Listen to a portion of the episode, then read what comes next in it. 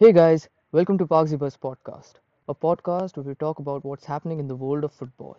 We are your hosts, Anmol, myself Karthik, and Thomas.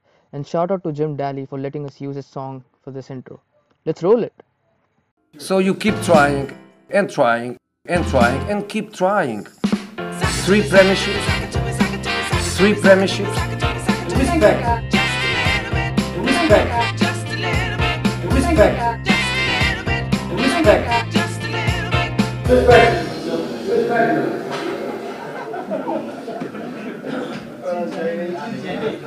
Alright, so for this episode, we have two guests with us, Shashank and Georgian, who are also Man United supporters.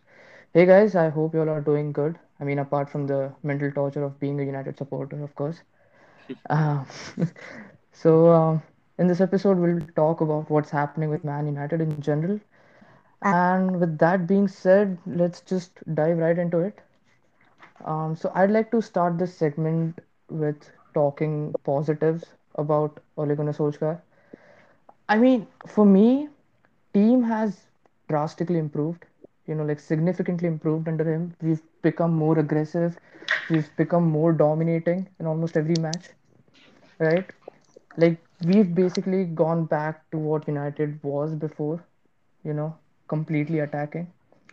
Also, like we can't forget like he's brought in players, impact players such as Bruno Fernandes, Edinson Cavani, and Harry Maguire. I mean, of course, at first Harry Maguire felt like he was like too overpaid. Like 80 million was totally something that we like lost. But like he proved, like he improved throughout the season. And like yeah, like he has better relationships with players. He trusts them. Also, like he's given more academy players a chance, such as Greenwood. Like he was really, really great this season. Um, also, like under his managerial period, we've appointed like director of football John Murtough and technical director who was also Darren Fletcher, who was who, who has also played for United at a. And also, like one of the best thing that has happened is Ed Woodward resigned. So, like, what what do you guys think about this, uh, Shashank and George? First of all guys thank you for this opportunity for सबसे पहले मैं positives of ओली पे बात करना चाहूँगा मेरे को सबसे बढ़िया ओली का ये लगा कि मैन मैनेजमेंट इतना इतने बड़े स्क्वाड इतने बड़े प्लेयर्स को मैनेज करना बहुत मुश्किल था पॉगबा रायलो इंसिडेंट जो हुआ था लाइप्जिग गेम में, उसने बहुत अच्छा मैनेज किया पॉगबा को। मेरे को पर्सनली लगा था कि पॉगबा शायद अब वापस यूनाइटेड के लिए नहीं खेलेगा, लेकिन ओली ने अच्छा मैनेज किया उसको। ग्रीनवुड इंसिडेंट भी जो हुआ था इंग्लैंड में जब वो ग्रीनवुड गया था तो मेरे को लगा कि ओली ने ग्रीनवुड को भी अच्छा संभाला, उसको अच्छा केयर किया। दूसरा ओली का जो फुटबॉल है, मेरे को बहुत अच्छा लगा, वो fast and progressive one touch football basically मेरे को आज भी याद है कि जब ओली का पहला मैच था कार्डिफ के अगेंस्ट पॉगबा लिंगार्ड मार्शल ने बहुत अच्छा लिंकअप करके गोल किया था। मेरे को लगा सच में कि अब शायद हम वापस आ चुके हैं। प्लेयर्स का पोटेंशियल भी ज़्यादा इसने रेस किया है। For example Martial Fred McTominay Rashford Luke Shaw का तो कोई क्या कहना इस साल बहुत ही बहुत बहुत बढ़िया खेला वो। Greenwood- totally. ग्रीनवुड का भी ओवरऑल गेम प्ले मेरे को लगा कि उसने काफ़ी अच्छा इम्प्रूव किया है। बॉल डिस्ट्रीब्यूशन ट्रैक बैक उसने ओवरऑल गेम प्ले अच्छा देखा, ध्यान दिया उस पर। उसने अपॉर्चुनिटी भी दिया एकेडमी प्लेयर्स को। और दूसरा मेरे को सबसे बढ़िया ये लगा है कि हम, हमने वापस से यूथ को loan for example James Garner Ethan Laird ये पहले नहीं होता था हम बेंच पे रखे रहते थे या फिर उनको बेच देते थे। लेकिन अब हमने लोन किया तो ईथन लार्ड का भी अच्छा प्रोग्रेस हुआ था, वो एम के डॉन्स गया था। जेम्स जेम्स गार्नर बहुत ही अच्छा खेला है नॉटिंगम फॉरेस्ट के लिए। To be honest I am enjoying the football post Jose regime again and आपने जो वो क्वेश्चन था वुडवार्ड का जाने का टू बी ऑनेस्ट मैं तो बहुत ही ज़्यादा खुश था उस दिन। जिस दिन ये ब्रेक हुआ था कि वो वुडवार्ड इतना इनकॉम्पिटेंट इंसान मेरे क्लब को वापस छोड़ के जा रहा है। Right. वो खुशी Yeah, वाली ऑडियो अभी भी मुझे अभी भी याद आ रहा है। वो मज़ा आ गया।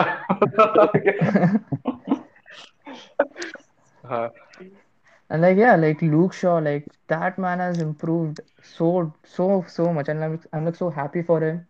I mean, like right now he's England's best left back. Like if, I mean, I don't know, like he's probably like the best left back we have right now.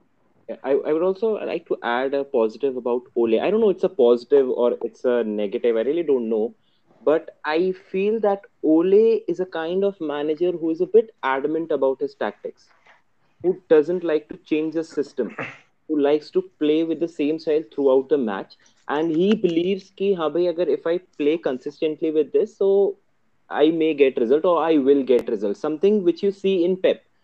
Pep का अगर हम ओवरऑल करियर देखें so he has been known for this वो change नहीं करता and I know कि काफ़ी बार ओले का ये चेंज ना करने वाला पर्पस ठीक है बहुत बहुत बहुत ड्रास्टिकली टेरिबल रहा है for example PSG versus United इसी सीज़न का सेकंड मैच जब फ्रेड को ये, फ्रेड येलो पे था and he didn't sub right right right yeah yeah so maybe it's a negative maybe it's a negative but i like to see a manager who is confident about his technique who's confident about his tech, uh, tactics. Uh, uh, it looks like a manager who knows what he's doing.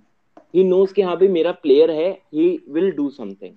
तो हाँ इसके drawbacks होते हैं but I still feel कि if if my if my मेरे club का ऐसा manager हो who is confident about his techniques ठीक है, जैसे सिटीन जैसा manager he is Setien is also great manager but he wasn't confident about his techniques when he came to बासा ठीक है so I don't like an under confident manager and Ole even after all this media pressure ठीक है almost कितने बार sac होने की धमकी है ना he still carries that vibe that dude I don't give a fuck about this and I I'll just be the manager of United and I'll make sure that uh, trophies will come.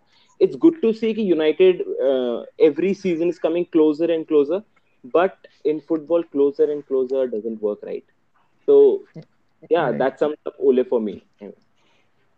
You know मेरे को बस वो अनमोल का एक वो coat करना था जैसे अनमोल ने भी बोला ना कि he thinks Ole is not that flexible is adamant with his tactics actually Ole का जब आई uh, थिंक इस सीज़न के स्टार्टिंग में जब वो ड्रॉप हुआ था बीच में फिर एक इंटरव्यू निकला था जिसमें उसने बोला था कि we have a process and we are developing a process we have a goal and उसमें उसने एक चीज़ बोला था जो मेरे एक्चुअली मैं ये बात थोड़ा नेगेटिव साइड में बोलने वाला था बाद में बट एनीवेज क्योंकि ये टॉपिक उठ गया है। उसने ये उसने एक्चुअली एक कोट बोला था कि we won't be sticking to one type of play we want to be flexible with it और इनफैक्ट मैंने ना हाँ एक टाइम तक उसका वो ही पहले उसको काफ़ी टाइम लगा एक कंसिस्टेंट फॉर्मेशन ढूँढने में बट धीरे धीरे उसने वो फोर टू थ्री वन में अडाप्ट कर लिया वंस ब्रूनो केम और उसके बाद आई थिंक हाँ मेजोरिटी उसने वही यूज़ किया. इवन पेप भी हाँ चेंजेस करता है लेकिन पेप का जो कोर है गेम का वो वही रहता है पोजेशन लेकिन आई थिंक ओले का भी कोर है I think quick football quick football but वो he is capable of actually tweaking his tactics अगर तुमने वो लास्ट मैच वोल्स के साथ देखा था I was so surprise to see he played a 4 two 4 उसने दो बीच में मैटिच और वैंडबिक को पेयर अप किया मिड में और आगे चार फॉरवर्ड्स खिलाए। तो I think Ole is capable I think he is more of a क्या कहते हैं स्लो ब्लूमर बोल सकते हैं. Think he he is taking his time आराम से मतलब वो पूरा फील लेके एटमॉस्फेयर का मतलब just to settle in and everything हाँ ये थोड़ा अजीब लगता है क्योंकि लाइक अभी कुछ दिन पहले हम बात कर रहे थे तो मैं कह रहा था कि शायद दुनिया इतना फास्ट पेस्ड हो गया, हमारा सबको जल्दी जल्दी रिजल्ट्स चाहिए. बट आई थिंक हाँ इवन शशांक ने भी जो भी पॉइंट्स बोले Ole has been a you know काफी एक फ्रेश एयर था यूनाइटेड के लिए and it's a good thing long term goal I think it's the best thing for United Yeah, and like I'd just like to point out this one thing since you brought up that match against Wolves. We weren't even playing the A team, right? Like we Yeah. had like so many uh, players from the academy. Like we were basically playing our C team, and Yeah. we also managed to win that match, making uh, this whole invincible thing, right? Like away, we we didn't Uh-huh. lose a single away match this season. So I was kind of surprised because I was thinking like maybe we would like lose this match because I wasn't even sure about this team, right? But like yeah, like we have to like give some credit to Ole for like playing such a team and winning against the A, the team A of Wolves. And uh, Sanchez ka it was the last match, right? Because he's uh, apparently leaving Wolves after the season. So हाँ for us, for us, uh, like we all thought like Wolves would go all in to like just win this for the manager, but yeah, we managed to win this one.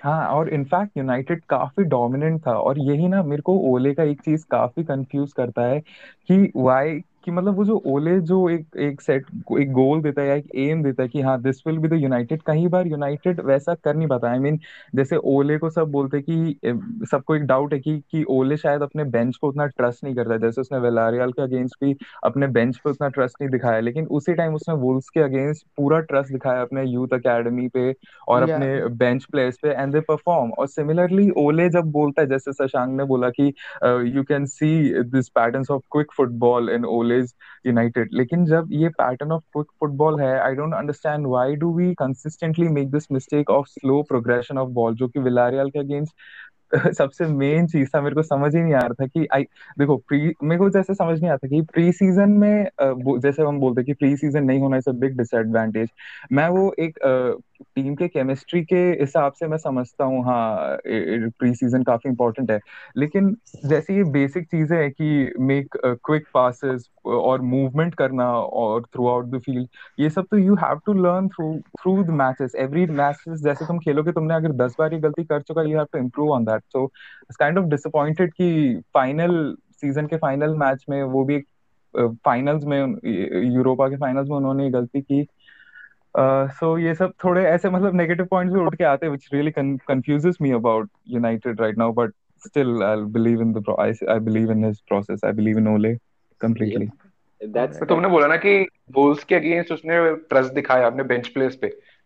तो ये भी तो एक reason हो सकता है कि उसके लिए सेकंड पोजीशन पक्का पक्का था कि वो हारे जीते सेकंड पोजीशन उसके पास रहेगी। But I think it was more of like कि we need like fit players for the Europa final maybe that was the वो भी बात वही That was Man- probably the number one reason. he doesn't trust his players for bigger matches like the Europa final Uh, maybe, maybe. Yeah. अगर हम आ, जैसे जॉर्जिन ने बात किया था वुल्स और रियल के अगेंस्ट मैचेस का अगर गेम प्ले के अगर हम अगर एनालाइज करें ना तो वुल्स के अगेंस्ट अमर डियालो बीच से खेल रहा था और Elanga right right wing left wing change कर रहा था लेकिन Right, जब right. हम. विलेरियल के अगेंस्ट खेलते हैं तो ग्रीनवुड राइट विंग पे था। वो असल में विंगर है नहीं तो हम उससे वो एक्सपेक्ट नहीं कर सकते एज ए विंगर वो ट्रैक बैक करे वो आगे भी आए कटिंग करे। तो मेरे को लगता है ये भी एक मेजर फैक्टर है यूनाइटेड का डाउनफॉल में कि हम राइट प्लेयर्स को राइट पोजीशन पे नहीं खिलाते क्योंकि हमारे पास रिसोर्स नहीं है। जब अगर हम्म।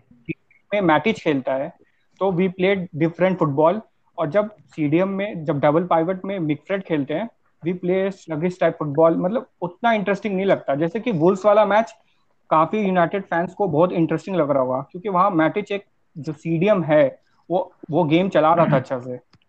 और वही अगर जब। विलियन के अगेंस्ट देखेंगे तो मिकटोमिने और पॉगबा ठीक है ऑन पेपर्स लगेंगे कि बहुत अच्छे प्लेयर्स है लेकिन वो दोनों अपने पोजीशंस पे नहीं खेल रहे इसलिए बहुत प्रॉब्लम होता है यूनाइटेड को इस चीज़ में।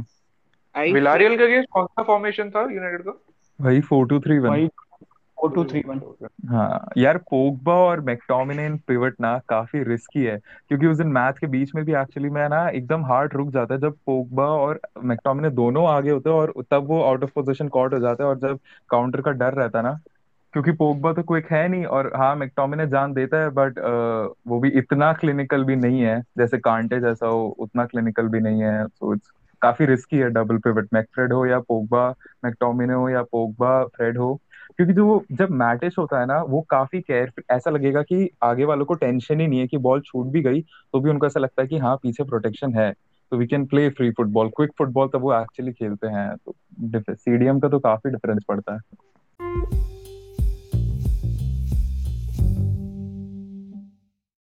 ओके गाइस सो ठीक है ओले की हमने बहुत तारीफ़ कर दी। ओले अच्छा बंदा है Ole is a sweet face assassin ऐसे कहा जाता है। But there are a lot of negatives to his game right जैसे first negative which I would like to address is making the right substitution at the right time मैंने थोड़ी देर पहले इस चीज़ को प्रेस किया था बिकॉज़ आई फील कि वो कॉन्फिडेंस वाला पार्ट शो करता है।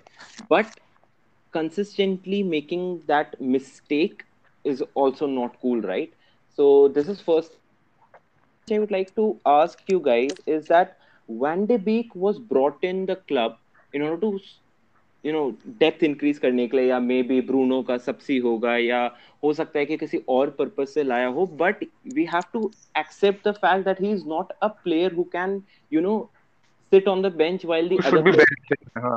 या इज़ नॉट परफॉर्मिंग मतलब उन प्लेयर्स के सामने बेंच होना जो एक्चुअली परफॉर्म नहीं कर रहे हैं जैसे पोगबा की form this season has been fluctuating right but I feel कि वैंडेबीक जब जब फ़ील्ड पर आया है जब जब उसने अपने मैचेस खेले हैं decent even though he played against uh, B teams or uh, he played in uh, certain जैसे Carabao Cup जैसे competitions में खेला है I felt throughout the season that Van de Beek का टीम में इन होना at regular intervals at and again even though आप substitute की तरह ला रहे हो so bringing him on at perfect timing वो बहुत बहुत बहुत बहुत बहुत important था सो अल्टीमेटली आई फेल्ट कि वैंडबीक का इन्फ्लुएंस जो था गेम में दैट रस्टेड ऑफ़ ठीक है? एंड जहाँ जहाँ हम्म। पे उसको हम बेटर तरीके से यूज़ कर सकते हैं जिन जिन मैचेस में हम उसे ला सकते थे because let's accepted the person that boy knows how to open a defence ठीक है? I am just clinging on to a one singular player but yes he was a big signing for the club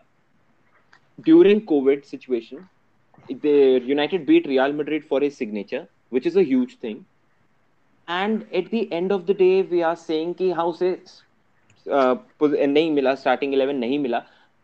ठीक है नहीं मिला क्योंकि यहाँ पे वही बात आ जाती है कि ओले डजंट ट्रस्ट अदर प्लेयर्स शायद ये भी हो सकता है। Do you do you think that Ole is an immature manager who feels कि अगर मेरे को एक स्टार्टिंग 11 मिल गई है I will use this starting 11 और let's say starting 9 in every match and i won't bring in or bring out different players just to try it out and just to have a little bit of uh, other sort of influence.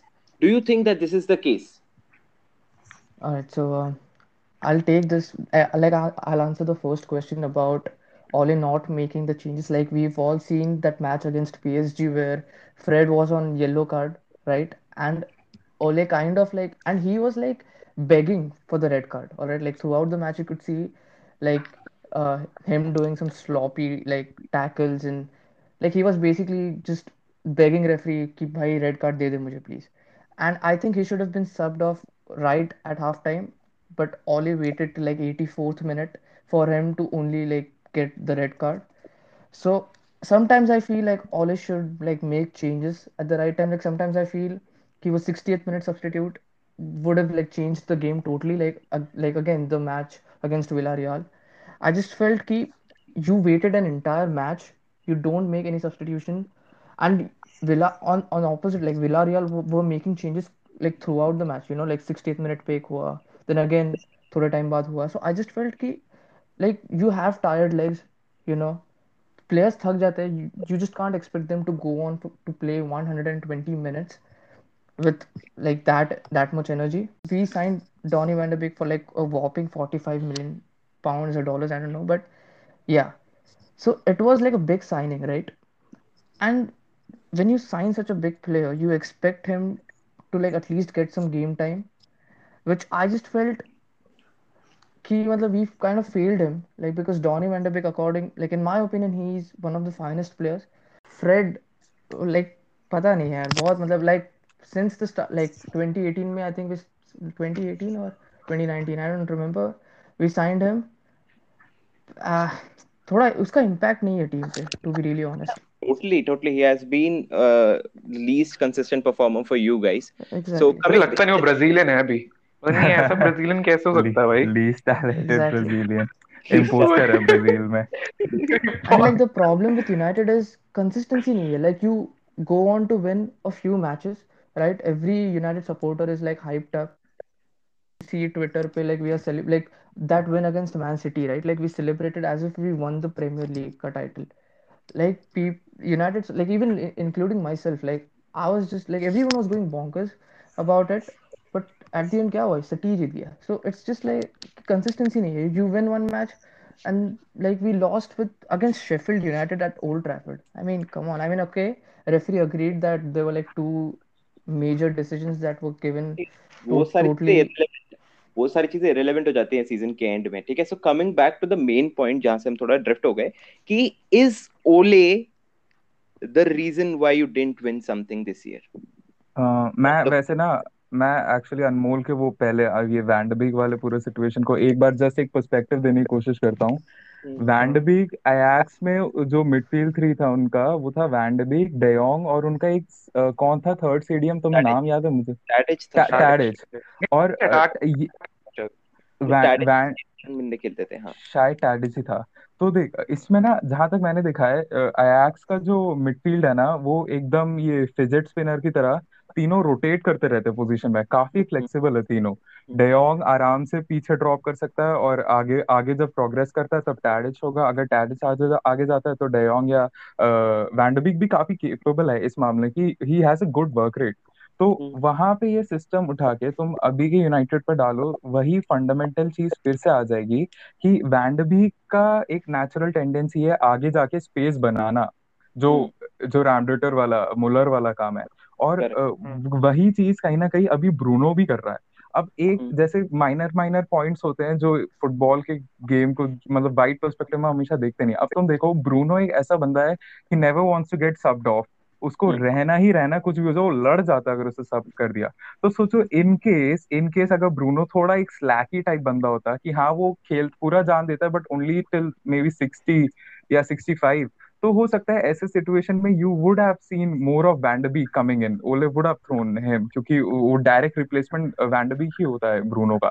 लेकिन क्योंकि ऐसा नहीं है I think one reason वहाँ पे पड़ जाता है कि Bruno pushes himself and the manager इतना कि I will give my full and he has that impact till the last minute कि हो सकता है वैंडबी को वहाँ कहीं नहीं मिलता हो चांस अब अगर मैं बोलूँ कि I I have this prediction कि अगर हमारे पास सीडीएम आए ना next season you can you will surely see more of Van de Beek because मैं ना अभी ही चेल्सी का एंचेलिटी का एक पोस्ट देखा था मतलब एंचेलिटी रिलेटेड एंचेलिटी जब चेल्सी का मैनेजर था ना ही इनफैक्ट एंचेलिटी का हर जो भी एसी मिलान पीएसजी सब में एक कॉमन फैक्टर रहा है कि उसका जो मिडफील्ड थ्री होता है काफ़ी मतलब एक कंसिस्टेंट पैटर्न है। तो इवन चेल्सी में उसका जो था एसियन बैलैक और लैम्पार्ड लैम्पार्ड काफ़ी ब्रूनो जैसा है इसलिए मुझे ऐसा लगता है क्योंकि ब्रूनो ना काफ़ी अ, मतलब मल्टी टैलेंटेड है एज एन कि वो बस एक प्योर एएमएफ जैसा नहीं है। He can easily come back and he can even play CMF very very easily तो वो लैम्पार्ड जैसा आई थिंक होल प्लेयर जैसे बोलते हैं ब्रूनो को। ही ऑलवेज फाइंड स्पेस तो लैम्पार्ड जैसा सोच लो तुम्हारा ब्रूनो हो गया। फिर बैलाक जैसा एक सीएमएफ जो जो टेंपो कंट्रोल करता है that can easily be next season Pogba या Van de Beek you can rotate और एसियन जैसा एक सीडीएम बस अगर तुम्हारे पास एक सीडीएम आ जाए ना दैट इज़ इतना मेजर डिफरेंस हो जाता है पूरा क्योंकि अभी तुम देखो जैसे तुम कह रहे हो कि वैंडरबिक को ट्रस्ट क्यों नहीं करता? अभी ब्रूनो ऑलरेडी फ़ील्ड में है मैकटोमिने और फ्रेड है। देखो हाँ फ्रेड इनकंसिस्टेंट है फ्रेड थोड़े गल, बहुत गलतियाँ करता है थोड़े नहीं काफ़ी गलतियाँ करता है लेकिन फिर भी वो कुछ चीज़ें जो लाता है ना टेबल पे जैसे एक उसका भी काफ़ी हाई वर्क रेट और उसका टैकलिंग वो भी काइंड kind ऑफ़ of है ना एक कांटे का एकदम डाउनग्रेड वर्जन बोलूँगा मैं उसे। मतलब मैं कंपेयर नहीं करना चाहता कांटे से लेकिन एकदम उसका स्टाइल नहीं कांटे जैसा ही है। वो चढ़ता रहेगा हर जगह। उसके टैकल्स मिस टाइम्ड होते हैं काफ़ी उसके पासेस भी बहुत गलत होते हैं लेकिन वो काम वही करने की कोशिश करता है। तो वो एनर्जी जो होता है मैकटोमिनी के साथ वो ओले उसको ट्रस्ट करता है उस काम के लिए। लेकिन उसी टाइम जैसे वैंडबिक चलो फ्रेड हटा दे तुमने वैंडबिक डाल दिया you cannot trust McTominay to be the CDM क्योंकि उसको भी आगे चढ़ने का आदत है plus he can't be that anchor man तो आई जस्ट सेइंग इस एक सीज़न के बेसिस पे ना हम वैंडबीक को जज uh, कर सकते ना हम ओले को इमेच्योर कह सकते कि is not trusting him I think this situation is not allowing Ole to use Van de Beek the way he wants to बस एक सीडीएम ला दो and I think Van de Beek will be easily flowing in and out of United team yeah. Pogba के साथ rotate करके या जैसा भी। Yeah, I think Georgian couldn't have put it better. I just feel it's such a tough position to crack right now because we've we've got like Bruno Fernandez, Pogba, and it just feels like, uh, like let's say in a match, Ole pick and we lose we lose that match, fans are just gonna go like all out on Ole, saying that ki Van de Beek ko kyun khilaya? You when you had players like Fernandez. So I, I just feel, I just feel it's a tough position to crack. For yeah when you right now. yeah when you decide your starting 11 you don't give don't give a fuck कि मेरे fans क्या बोलेंगे ठीक है you just don't give a fuck that's what the managers of big clubs are all about ठीक है so I don't I don't feel कि ये situation होती होगी कि मैं उसको start कर दूँगा अगर हार गए तो ये मैनेजर कोई सोचता ही जितना मीडिया जितना पावरफुल हो गया ना तो Exactly, media है is just about this, bro. शायद No, no, सोचते हो कि इमेज मीडिया क्या है मीडिया एक्चुअली पावरफुल से ज़्यादा टॉक्सिक हो गया है मेरे को तो लग रहा है इवन लोग भी काफ़ी मतलब फालतू के ओपिनियन हाँ देते वही हैं शायद मुझे लगता है कि मैनेजर भी सोचते होंगे कि इस प्लेयर को अगर स्टार्ट कर दिया और गलती से if we lose this match, so media will finish this. Exactly. Will Like finish this. I know, How much uh, manager? Anmol, ki, uh, to, uh, what you said about manager not giving a fuck about his starting eleven, it was, but like right now with the toxic fan base and the toxic media Hmm. thing, I think like manager like at least this thing crosses his mind ki okay like if I, excuses आ सकता है, I, I players have uh a, सकते हैं, कुछ भी I have a valid I have a I have a point for this ठीक है. Okay. तुम लोगों ने कहा कि ओले को तुम इमेच्योर नहीं समझते let's say Ole is doing this और let's say manager X is doing this ठीक है वो एक स्टार्टिंग 11 बनाता है व्हिच. डजंट परफॉर्म टीम हार जाती है ठीक है तो एक पावरफुल मैनेजर एक influential manager will go on in front in the press conference and accept कि हाँ भाई मेरी गलती की वजह से हारे That's what big managers do. That's what Pep did. उसने कहा कि yes, I should have played a uh, defensive midfielder. He accepted it. ठीक है, though वो तो एक्सेप्ट करना ही पड़ेगा मुझे करना पड़ेगा that's what I am saying तो जब वो जब वो स्टार्टिंग 11 डिसाइड करते हैं तो उनके दिमाग में ये चीज़ नहीं आनी चाहिए कि मीडिया प्रेशर क्या हो क्योंकि अगर आप स्टार्टिंग 11 डिसाइड कर रहे हो so you are deciding the starting 11 just for the sake of winning that match so मुझे बट एक करके माइंड के अक्रॉस ये भी तो आ सकता है कि हारने की जगह हार सॉरी जीतने की जगह हम हार भी तो सकते हैं यार अगर I don't feel I I just feel कि अगर एज बीइंग जैसे मैं फुटबॉल खेलता हूँ एंड आई फील कि अगर हम लोगों ने कभी ना कभी खेला होगा एक कोई टूर्नामेंट गए होंगे आई फील कि अगर कैसी अगर किसी भी ड्रेसिंग रूम में अगर ऐसी सिचुएशन है कि मैनेजर इज़ थिंकिंग कि अगर हम हार सकते हैं या कुछ होता है सो आई डोंट थिंक कि वो वो चीज़ उसको डिसाइड करते होगी। हाँ अगर उसे लगेगा कि यहाँ पे इस प्लेयर को नहीं खिलाना चाहिए क्योंकि इस प्लेयर को खिलाएँगे तो हार सकते हैं बात अलग है। बट ये सोचना कि यार मीडिया मेरे को क्या बोलेगा तो वो तो भाई बहुत इरेलीवेंट बहुत बहुत किडिश बात हो जाएगी बहुत अनप्रोफेशनल हो जाएगा। बट बोलने job is at, कि. बादशाह जैसे अभी जो की सिचुएशन है क्या कहते हैं रीबिल्डिंग की सिचुएशन में भी। हम्म। ठीक है? तो हाँ यहाँ पे अनमोल का पॉइंट एब्सोल्युटली वैलिड है। मोहम्मद ने स्टार्टिंग में जो उसके मन में आया था वो खिला रहा था स्टार्टिंग में। हम्म। कुछ भी स्टार्टिंग एलेवन रखता था ये हो गया वो हो गया बुस्केट्स क्या कहते हैं अलग पोजीशन पे था हमारा फॉर्मेशन तो वैसे बहुत सारे चेंजेस थे। स्टार्टिंग इलेवन हाँ? उस टाइम हो सकता है if you rebuilding a team then you can try out different formation different players different something tactics rebuilding right तो आई फील कि वही मीडिया वाला so this shouldn't be the thing just I have a last one last question one last question to Shashank Shashank भाई Jorginho ने बोला कि Van de Beek use to play quick moving football quick fast football right he has those capability तुमने starting में बोला था कि you are happy to see United playing quick fast moving football you feel कि Van de Beek हाँ you feel कि Van de Beek is a person who can play quick football you want your team to play quick football but unfortunately you are not playing Van de Beek in the same team why bro मेरे मेरे opinion में दो problem है इस solution है इस question के। सबसे पहले कि प्रेस कॉन्फ्रेंस में ओली ने बोला था कि he is more of a man manager and. Kieran McKenna Michael Carrick feel and look over ground training and tactics और दूसरा right players to support Van de Beek नहीं है क्लब में। प्राइम मैटिच अगर होता ना अगर क्लब में प्राइम मैटिच होता we could have easily afforded to play Bruno Van de Beek Van de Beek in the same team क्योंकि हम कभी खिला ही नहीं सकते वैंडविक मैक्टोमिने वैंडविक पॉगबा और वैंडबिक फ्रेड। इसीलिए मेरे को यही लग रहा है कि हमने वैंडविक को पहले ही बोला था कि you have to wait for one year और मेरे को लग रहा है कि अगले सीज़न जो आने वाला सीज़न है, उसमें हम एक सीडीएम खरीदेंगे और we will see more of Van de Beek in the team क्योंकि मेरे को दिखा है वुल्स के अगेंस्ट भी, उसने जब मैटिच के साथ स्टार्ट किया था he had a phenomenal game मेरे हिसाब से तो वो क्वालिटी प्लेयर है तो एक सीज़न हमें और देखना चाहिए वैंडविक को। वही वही। बट अभी रूमर्स need थे कि searching for a new club वो सही सच है क्या? नहीं नहीं यार नहीं। इज़ एब्सोल्युटली डेडिकेटेड अच्छा अच्छा सही है सही है। अबे न्यू रूमर तो अभी भी आया जेरार्ड टू एवर्टन भाई। हाँ पढ़ा पढ़ा भाई हो जाए भाई जिस दिन होगा ना उस दिन भाई दादा होगा हमारा क्या मैं तो मैं तो चाहता हूँ मैं तो चाहता हूँ कि भाई उसके बाद वो जाके लीग भी जीत जाए एवर्टन के साथ। नहीं भाई भाई इम्पॉसिबल है भाई? उसके हाथ में कभी वो पीएल ट्रॉफी हाई आ ही नहीं सकती जेरार्ड के हाथ में। अबे वो आप पकड़ नहीं पाएगा स्लिप है। कर जाएगी ट्रॉफी हाथ से। हो जाएगा।